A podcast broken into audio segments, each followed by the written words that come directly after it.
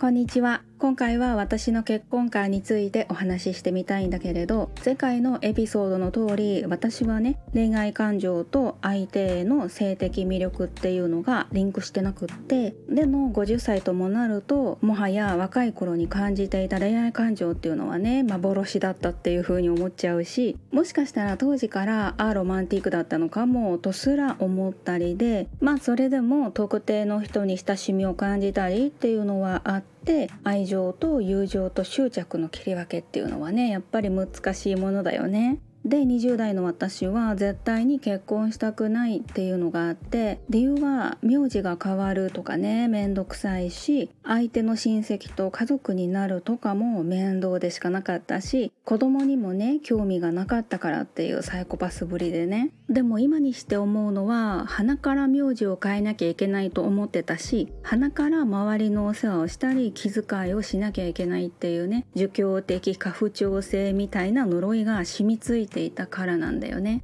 とはいえ名字に関しては国際結婚したらね解決できるなって気がついて国際結婚を目指していた時期もあったんだけれども、まあ、だからね国際結婚でわざわざ名字を変えてる人を見るとなぜ？とかね思ったりもするけど考え方は人それぞれっていうことだね。あとやっぱり社会にも問題があってジェンダーギャップ指数がだだ下がりとかね聞くにつけそりゃ家族を持たない選択するわなって経験者は語っちゃうよね。でアメリカ在住日本人女性のポッドキャスターがアメリカ人夫に部屋が汚いねって多分ねそんなにきつくもなく言われてお子さんもねいらっしゃるようでまあ部屋ぐらい汚くもなる状況だったようでだからあなたにも手があるんだからあなたが掃除したらって言ったそうなんですね。そしたら僕は掃除は苦手だけどお金を稼ぐのは得意だから一生懸命稼いでるよって言ったそうなんです。それに対してじゃああなたが一生懸命稼いだお金でハウスキーパーを雇ったらいいじゃない？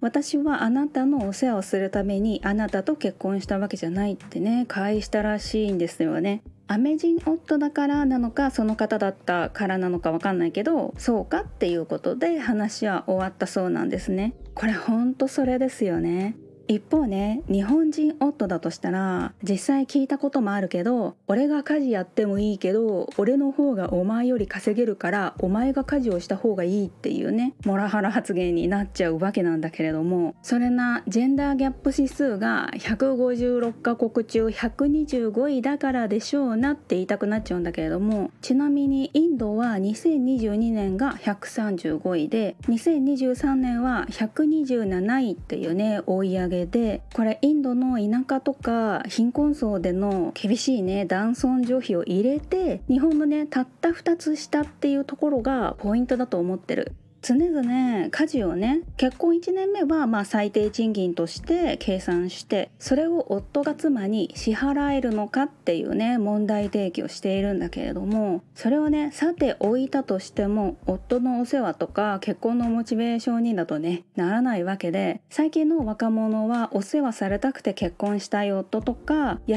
ってほしくて結婚したい妻とか少なくなったとはね聞いているけどこういう話を70代のねおばちゃんにしたら時代が違うのねって言ってたの。うちの父なんかもちょっとね我慢して誰かに養ってもらえばいいのにって未だに言うんだけれど私にとって家事労働とかね最も苦手でやりたくないことで自分が生きていくための最低限、まあ、もちろんそれはするけれどもそれをね夫のためにとかちょっとの我慢っていうレベルじゃないわけ。お金をもらってもやりたくないし、まあ、仮に時給5,000円って言われたとしてもその分の労働がねできる自信がないっていう。まあだから私の場合に結婚を選ばない理由っていうのは名字が変わるとか以前の一緒にね暮らす理由何っていうところでそうすると当時のね大人たちから言われたのが好きな人ができたら変わるわよっていうことだったんだけれども30年経ってみたらアセクシュアルだったことが判明だし何だったらアロマンンティックかもしれないしで結婚とかみんなしてるからした方がいいのかなっていう若かりし日の葛藤よっていうね感じなんだよね。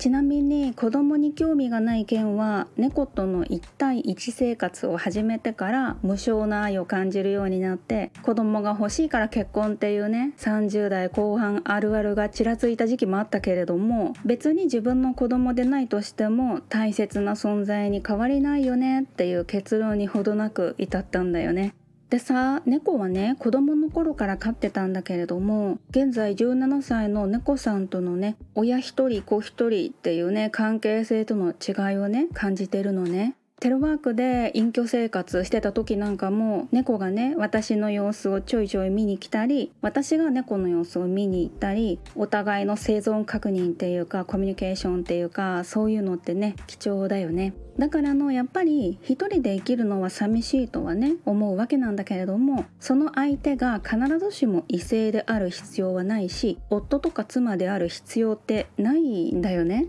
猫でも犬でも何だったら植物でもいいのかもしれないしっていうアロマンティックなね一面が垣間見えちゃうわけなんだけれどもまあこの辺でまた次の配信で会いましょう。